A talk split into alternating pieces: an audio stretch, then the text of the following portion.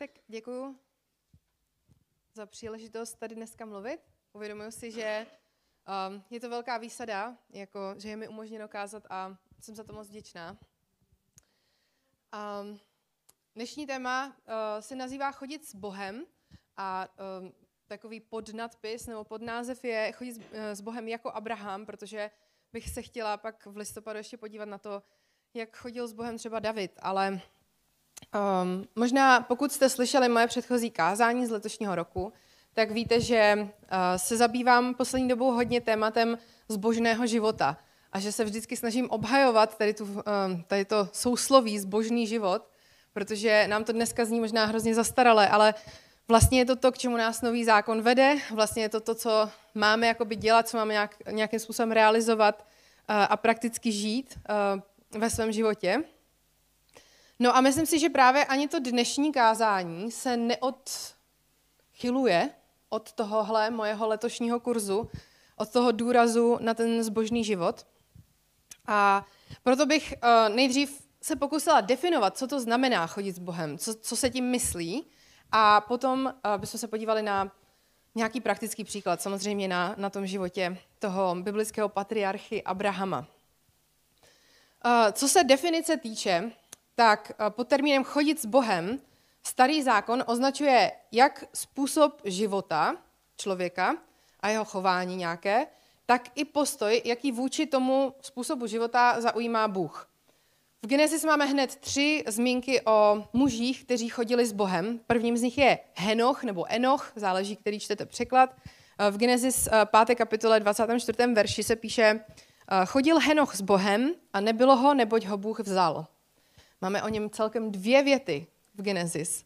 Uh, takže uh, je možná uh, se může zdát obtížné o někom takovém jako vůbec mluvit a vůbec něco vyvozovat z toho. Nicméně, židovská ústní tradice ten Henochův příběh nesla dál po stovky let. A vlastně donesl se až do doby Nového zákona, což máte spoustu biblistů, kteří pak pracují s Novým zákonem, protože vlastně ze Starého zákona máme jenom tyhle dvě věty. Ale eh, v Novém zákoně, v dopise Judo, uh, Judovu, Judovu dopisu, asi, se, se uh, zmiňuje o, o Henochovi autor. Je tam o něm řečeno, že byl prorokem, že prorokoval svoji generaci. A uh, autor dopisu Židům nebo Hebrejům, o něm zase píše, že v něm Bůh našel zalíbení v Henochovi.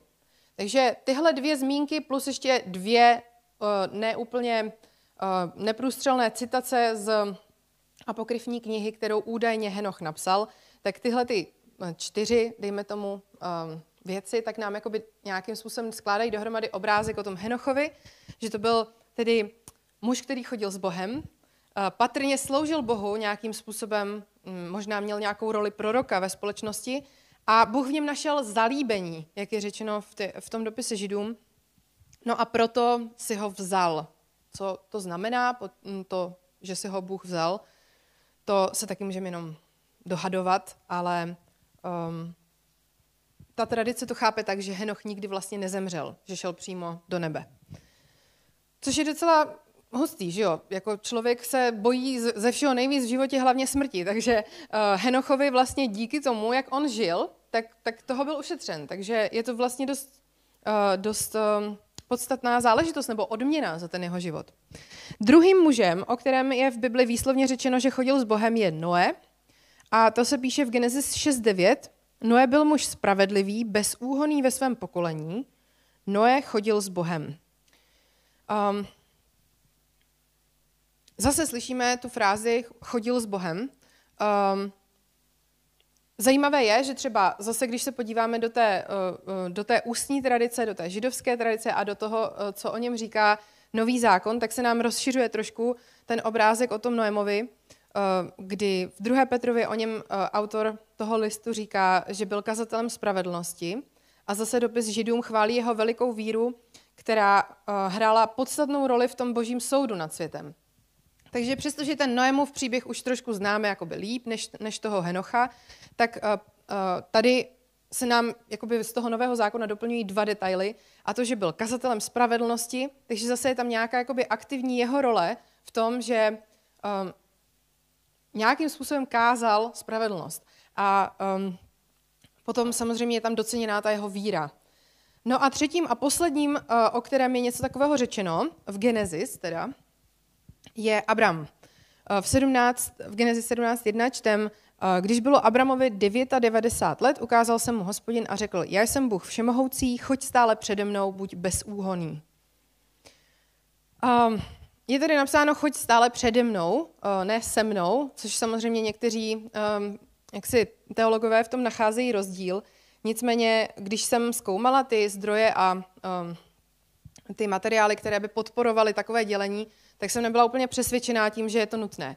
Takže uh, bych uh, pojmy chodit s Bohem a chodit před Bohem, pokud dovolíte, uh, jak si uh, sloučila a pracovala s nimi jako s jedním.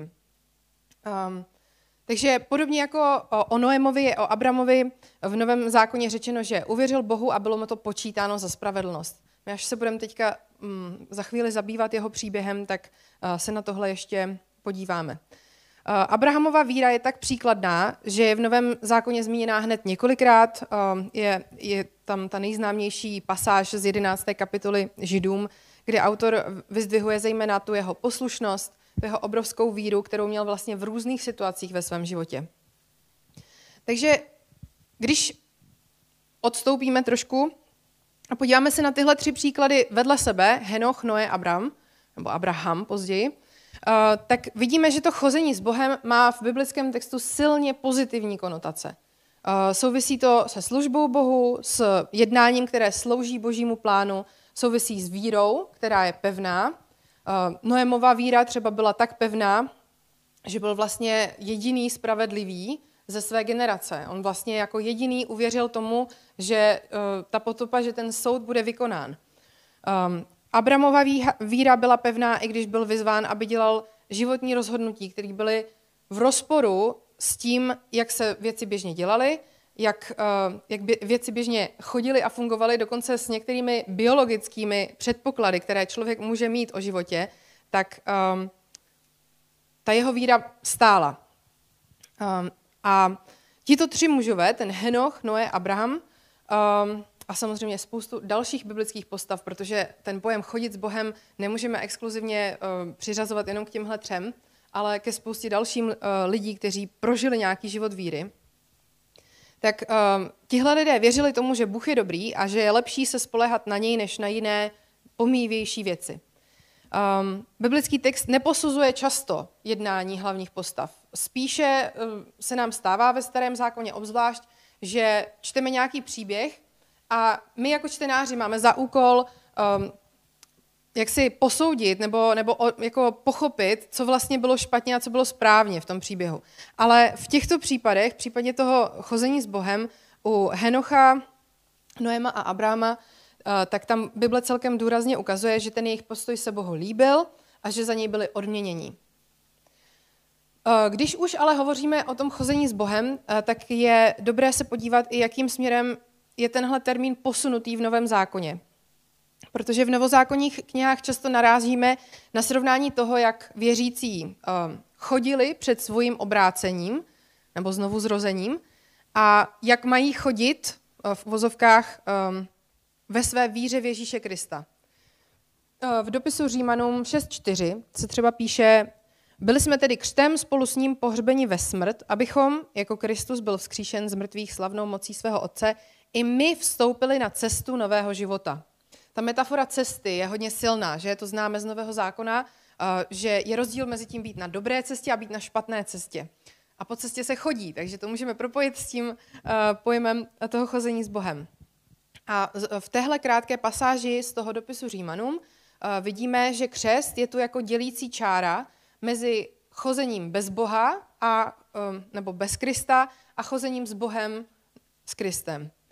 Eh, pro následovníka Krista je potom důležité, aby se nevracel k těm způsobům, jak chodil před tím, před tím křtem nebo před tím, než, eh, než ten křest přijal. A aby se, eh, je důležité, aby se zdokonaloval v tom chození s Bohem po křtu. To znamená, aby pro něj bylo stále snadnější jít po té metaforické cestě nového života. Nový zákon nezastírá, že jako lidi máme tendenci volit si špatnou cestu. jo? Volit si takovou cestu, kterou uh, pro nás Bůh nevybral. A že se mnohem radši rozhodujeme podle nějakých vlastních emocí a tužeb. Ale um, a ne vždycky domýšlíme důsledky taky, ale proto nás taky nový zákon velice často vede k vytváření nějakého návyku, eh, k nějakému vědomému dodržování těch božích pravidel, eh, navzdory těm emocím, navzdory těm nutkáním, které můžeme mít jako lidi. Protože život podle božích pravidel je nejenom morálnější, ale z dlouhodobého hlediska i zdravější a šťastnější. A proto je tohle téma pro nás atraktivní, že jo? protože věřím, že tak, jak tu dneska jsme, tak že všichni toužíme potom být uh, morálnější, zdravější a šťastnější. Um, myslím si, že je důležité tyhle pojmy definovat hned uh, ze dvou důvodů.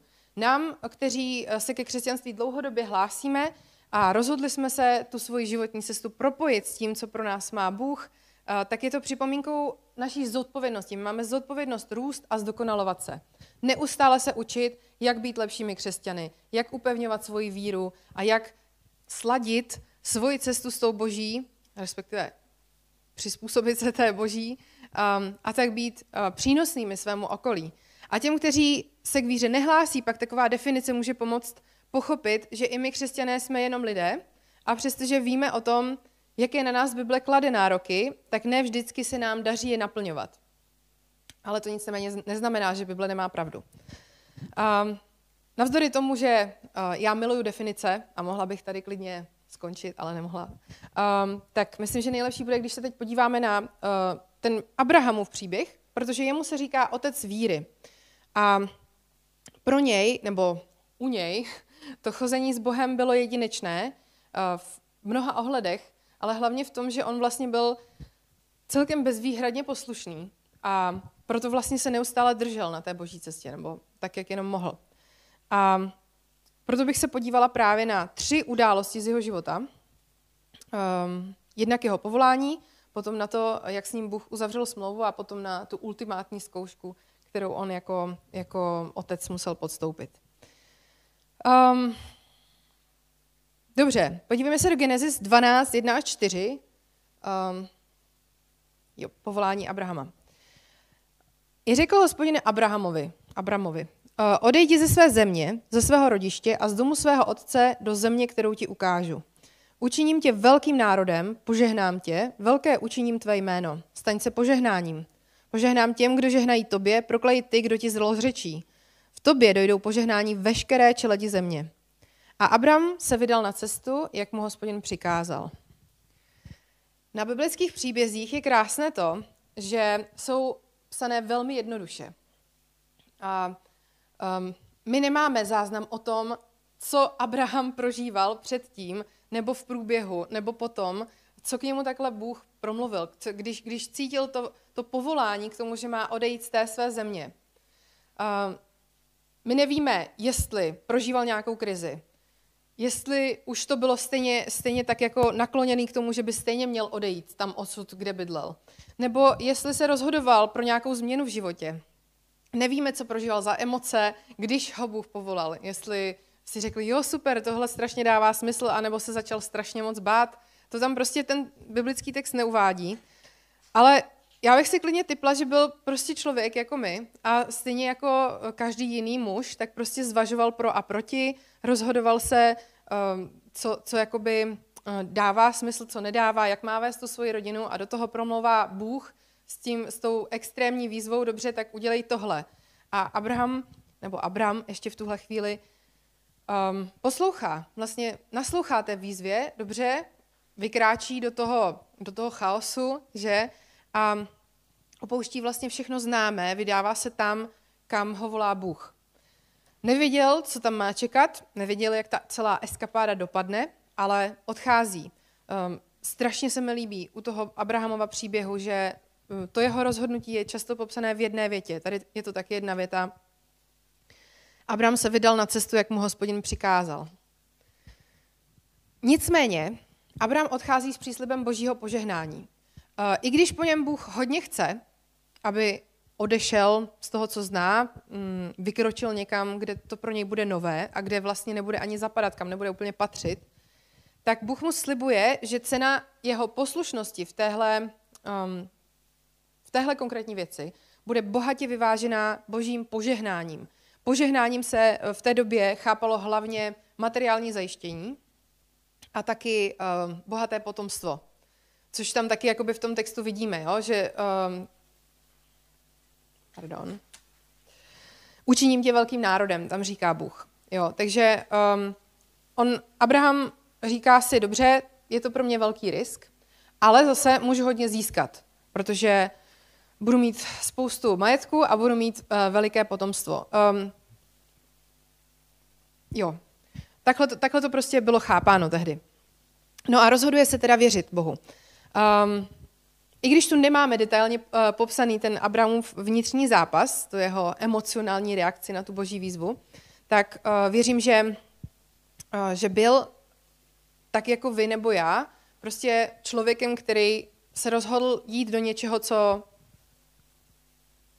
do čeho ho vedl Bůh a on to rozpoznal. On to prostě vnitřně nějakým způsobem rozpoznal a do historie se zapsal právě tou větou, Abram se vydal na cestu, jak mu hospodin přikázal. Kdyby se tehdy nerozhodl, kdyby vysrabil, kdyby prostě um, řekl si, ne, to je prostě na mě moc velký risk, lepší bude, když celou rodinou zůstanu tady, tak celý ten jeho příběh nemáme, že jo?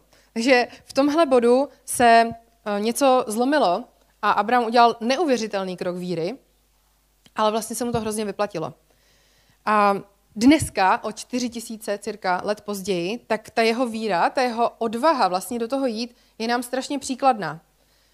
A přesto nezapomínejme, že pořád jako vy nebo já, to znamená, není to nějaký super nad člověk, který měl extra víru, extra víc víry než, než kdokoliv jiný a mohl se tak rozhodnout mnohem snadněji. Ne, prostě měl to stejně těžký, jako bychom to měli vy nebo já. A um, hned v dalších pasážích, uh, které, na které se spolu podíváme, tak je vidět, že ta jeho lidskost trošku. Uh, hned v Genesis 15, 1 až 6 se udály nějaké události mezi tím jeho povoláním a tímhle bodem. A píše se tam, po těchto událostech se stalo k Abramovi ve vidění slovo hospodinovo. Nic se neboj, Abrame, já jsem tvůj štít, tvá přehojná odměna. Abram však řekl, Panovníku hospodine, co mi chceš dát? Jsem stále bezdětný. Nárok na můj dům bude mít damašský Eliezer. Abram dále řekl, ach, nedopřál jsi mi potomka, to má být mým dědicem správce mého domu? Hospodin však prohlásil, ten tvým dědicem nebude. Tvým dědicem bude ten, který vzejde z tvého lůna. Vyvedl ho ven a pravil, pohleď na nebe a sečti hvězdy, dokážeš-li je spočítat. A dodal, tak tomu bude s tvým potomstvem. Abraham hospodinovi uvěřil a on mu to připočetl jako spravedlnost. Um, mezi tím povoláním Abrama a tímhle bodem uběhlo spoustu let, stalo se spoustu věcí a ty věci byly podstatné na Abramově cestě víry. Přesto ale, když k němu Bůh teďka promlouvá, když, když uh, má tohleto, tenhle prožitek Abraham, tak uh, první slova, která Bůh říká, jsou nic se neboj.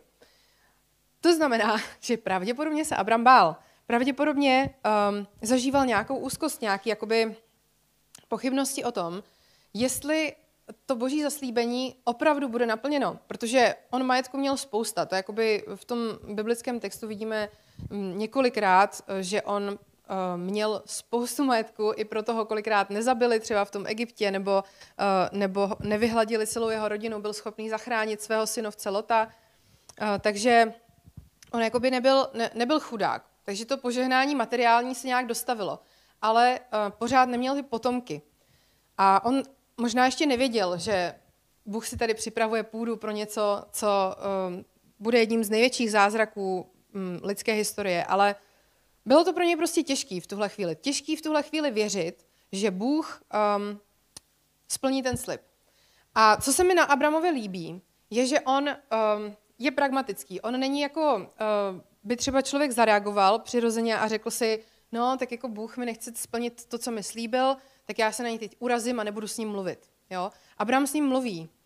A nejenom to, ale snaží se teda říct, dobře, bože, nebude to tou cestou, jak ty si říkal, ale možná to vyjde nějak jinak. Tak to zdědí ten damašský Eliezer, nebo jako teda někdo jiný, nějaký správce a ten můj dům, vlastně, ta, ta domácnost, bude pokračovat dál.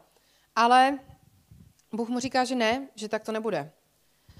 Um, že on ch- má v plánu uh, ten národ, nebo jakoby to, to, tu plodnost, jak si přivést skrze Abrahamu, Abrahama, skrze to jeho potomstvo.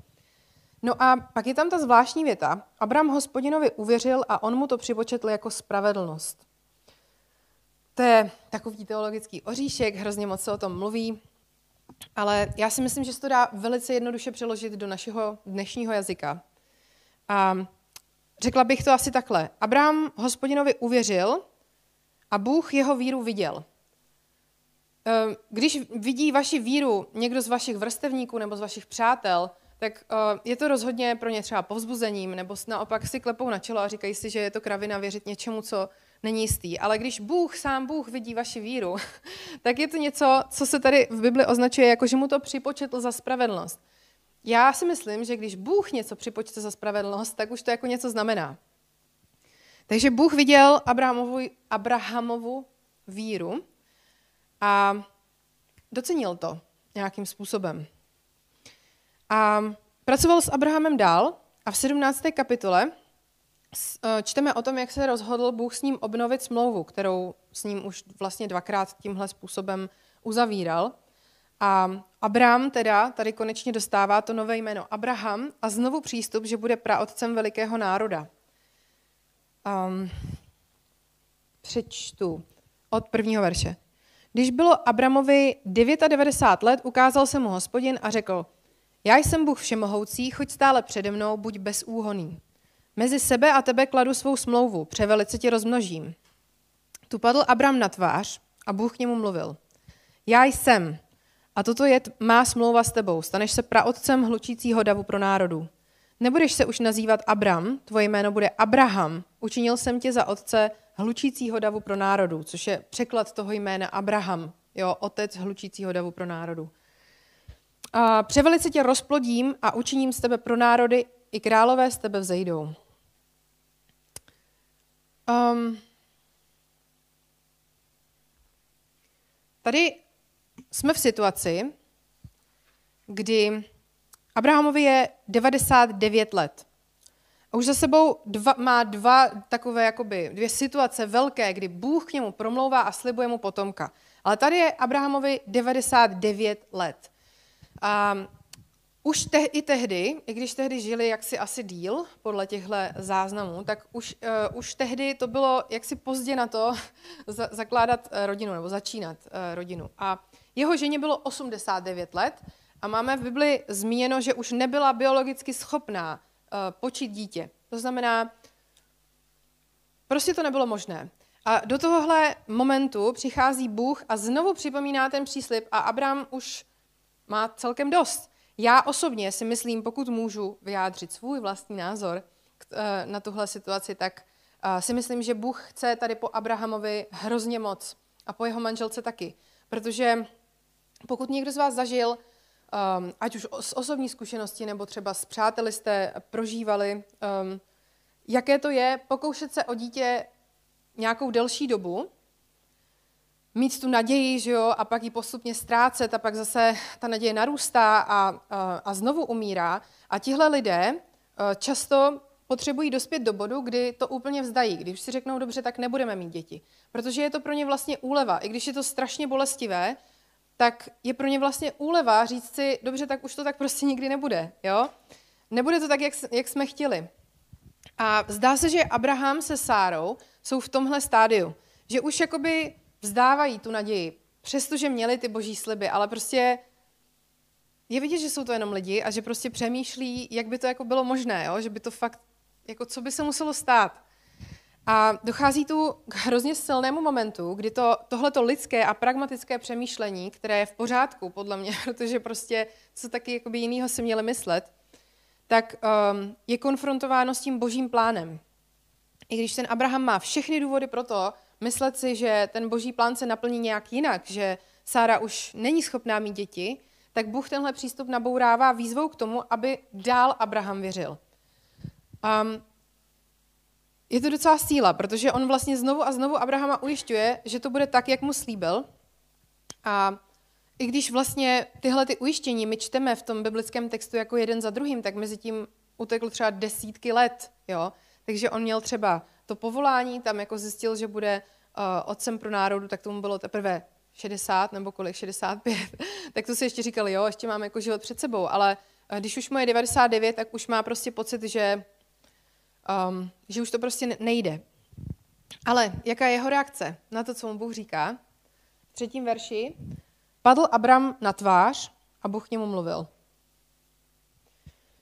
Uh, možná nejenom ve starověku, možná, že i dnes, kdyby někdo padl na tvář, tak, tak, um, tak bychom z toho vyrozuměli, že se jedná o um, absolutní jako podřízení se. Jo? Nebo, um, nebo um, to, že se prostě vzdá ten člověk, vzdávám se, padám, padám před tím druhým na tvář a uh, tak nějak uznávám jeho jakoby nadřazenost a Abraham tady padá na tvář s tím, že, že se plně podřizuje tomu, co Bůh má v plánu.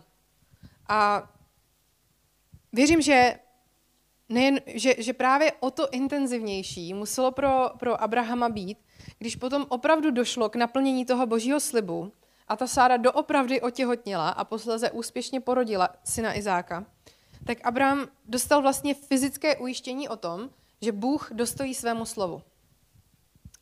A to je dost podstatné, protože teď přicházíme eh, do, do, toho, do té poslední pasáže, do té asi nejtěžší zkoušky, kterou musel Abraham eh, prožít. A o té čteme v Genesis 22, 1 až 2. Po těch událostech chtěl Bůh Abrahama vyzkoušet. Řekl mu, Abrahame, ten odvětil, tu jsem. A Bůh řekl, vezmi svého jediného syna Izáka, kterého miluješ, odejdi do země Moria a tam ho obětuj jako oběť zápalnou na jedné hoře, o níž ti povím. Za časného jitra osedlal tedy Abraham osla, vzal sebou dva své služebníky a svého syna Izáka, naštípal dříví k zápalné oběti a vydal se k místu, o němž mu Bůh pověděl. Tady je moc hezky jednak uvedený ten vztah mezi Abrahamem a Bohem. Abraham eh, je osloven Bohem, Bůh říká Abrahame, a ten odvětil tu jsem, co mi strašně líbí. Líbilo by se mi, kdyby takhle na mě reagovaly moje děti, ale je vidět, že, um, že ta důvěra mezi, mezi Abrahamem a Bohem byla veliká v tuhle chvíli, protože prostě eh, byl hnedka připraven na Boha nějak reagovat. A Bůh mu říká, vezmi svého jediného syna Izáka a tam ho obětuj. A v téhle větě není jediný eufemismus. Eh, doslova ho tu Bůh vyzývá k tomu, aby um, jak si Abraham přinesl um, lidskou oběť, prostě, aby, aby zabil svého syna. Jo, to spoustu lidí a spoustu teologů se snaží tohle vykládat metaforicky, ale mm, je to dost, je to dost složitý, protože tady v tomhle textu nenajdeme jediný eufemismus. Takže Abraham na to reaguje jak? Za časného jitra osedlal osla, vzal sebou dva služebníky, naštípal dříví a vydal se k místu, o němž mu Bůh pověděl. My už dnes víme, že Izáka zabít nemusel, a vždycky jsme napjatý a pak si řekneme, jo, nakonec to dobře dopadlo. Ale um, on to nevěděl tehdy. A nevěděl to ani Izák, kterému v té době už pravděpodobně bylo víc než 30 let. A Sára, jestli to věděla Sára, tak si myslím, že v tomhle příběhu vyhrává, protože měla největší víru z nich všech. Protože matka, která dovolí, aby její um, manžel odvedl jejího syna Uh, nevím. Asi to nevěděla, myslím si, že spíš jí to zatajili. A Abraham mohl v tu chvíli jen věřit, že Bůh, který ho o něco takového požádal, tak je ten samý Bůh, který se o něj postaral v cizí zemi a který zázrakem způsobil, že se mu narodil syn ve věku, kdy už to nemělo být možné. Takže věřil, že tenhle Bůh má nějaký plán B. A tuhle tu situaci třeba komentuje autor uh, listu Židům v Novém zákoně, že Abraham věřil a proto šel obětovat Izáka, když byl podroben zkoušce. Svého jediného syna byl hotov obětovat, ačkoliv se mu dostalo zaslíbení a bylo mu řečeno, z Izáka bude pocházet tvé potomstvo. Počítal s tím, že Bůh je mocen vzkřísit i mrtvé. Takže Mm, Abraham asi trošku předběhl dobu a uh, musel teda věřit tomu, že, že Bůh je uh, schopen i nějakého vzkříšení nebo nějaké absolutní ultimátní záchrany, kterou on není, uh, mož, není schopen vymyslet. Uh, nakonec i to Izákovo početí, i to, i to jeho narození bylo vlastně proti Abrahamovu chápání, tak možná si řekl, proč by to Bůh jako nezařídil znovu takový nějaký zázrak. A v téhle situaci se na základě víry zachoval opět velmi příkladně, Boha poslechl, i když tomu um, příkazu nerozuměl.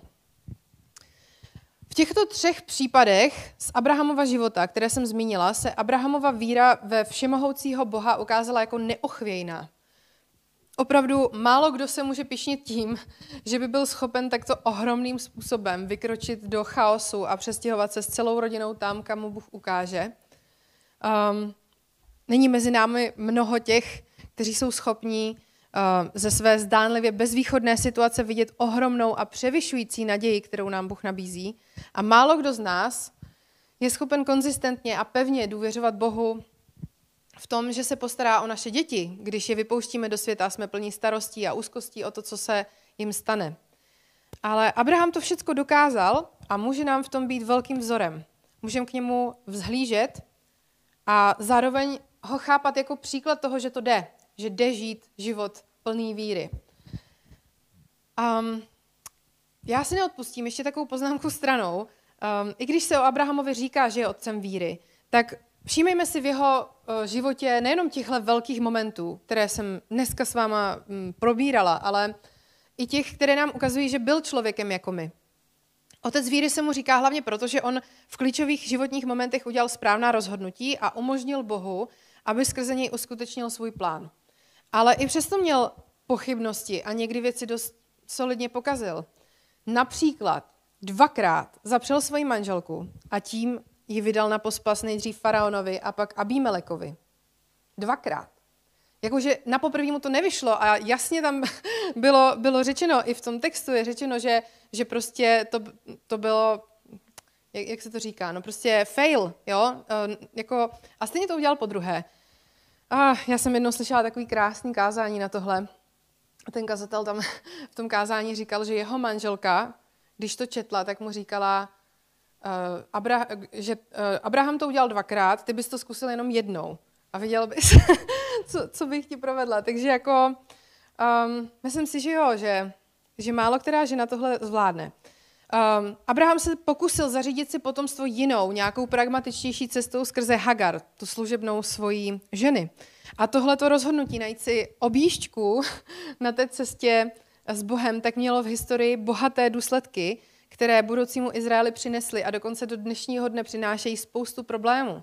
Takže člověk ani nedohlédne, kam až ty důsledky toho, toho jeho failu nebo toho selhání jako dospějí.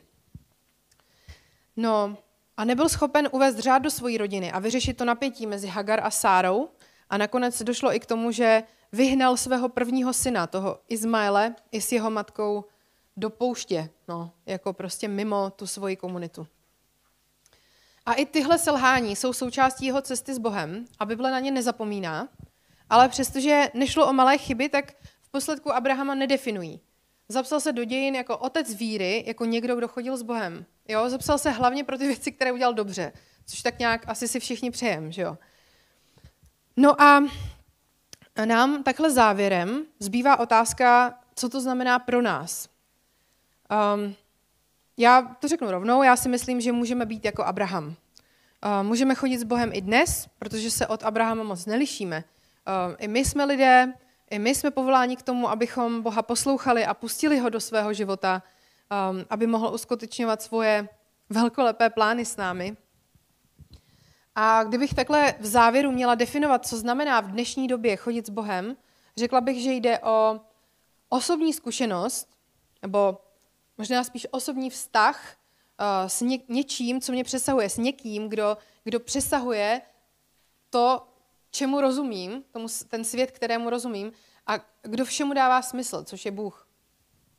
A není to jenom zkušenost, protože uh, to bychom si mohli myslet, že ta naše role vůči, vůči ní je pasivní, ale je to osobní vztah, protože my se vydáváme v šanc tomu vztahu Stejně tak, jako Bůh se vydává v šanc tomu vztahu s námi. A jak jsme viděli na Abrahamově příběhu, tak Bůh dovede léta neplodnosti, nevývoje, neposouvání se, nějaké stagnace proměnit v, jako, proměnit v podloží pro budoucí zázrak. On dovede nějakou zdánlivě zoufalou situaci proměnit v nadějnou situaci. Um, on taky vidí náš každodenní život i každodenní boj o to um, nacházet na tomhle světě smysl a každý den nás zve do vztahu s ním. Uh, abychom to neprožívali sami, abychom nebojovali sami, ale abychom se od něj nechali vést, nechali si pomoct a zůstávali jsme na té správné cestě nového života, jak jsme zmínili na začátku. Mně přijde hrozně zajímavé, že Bůh se nesetkává s Abrahamem každý den velkolepým způsobem. Ne, ne, neobnovuje s ním smlouvu každý den. A ani my nemáme zážitky každý den tady toho rozměru, kdyby jsme se setkali s Bohem a byli jsme tím úplně proměnění. A někdy ani uh, nemáme uh, úplně třeba jistotu božího vedení nebo jistotu jeho přítomnosti.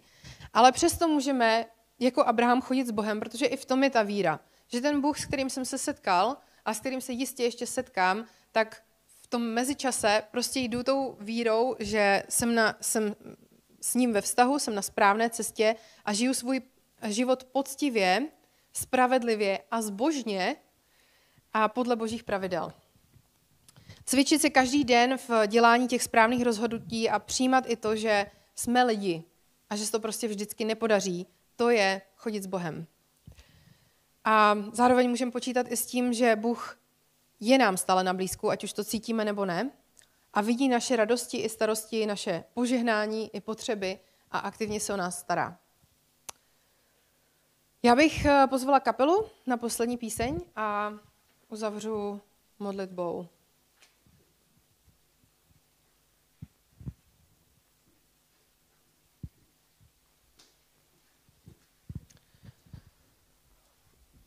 Nebeský Otče, děkuji ti za to, že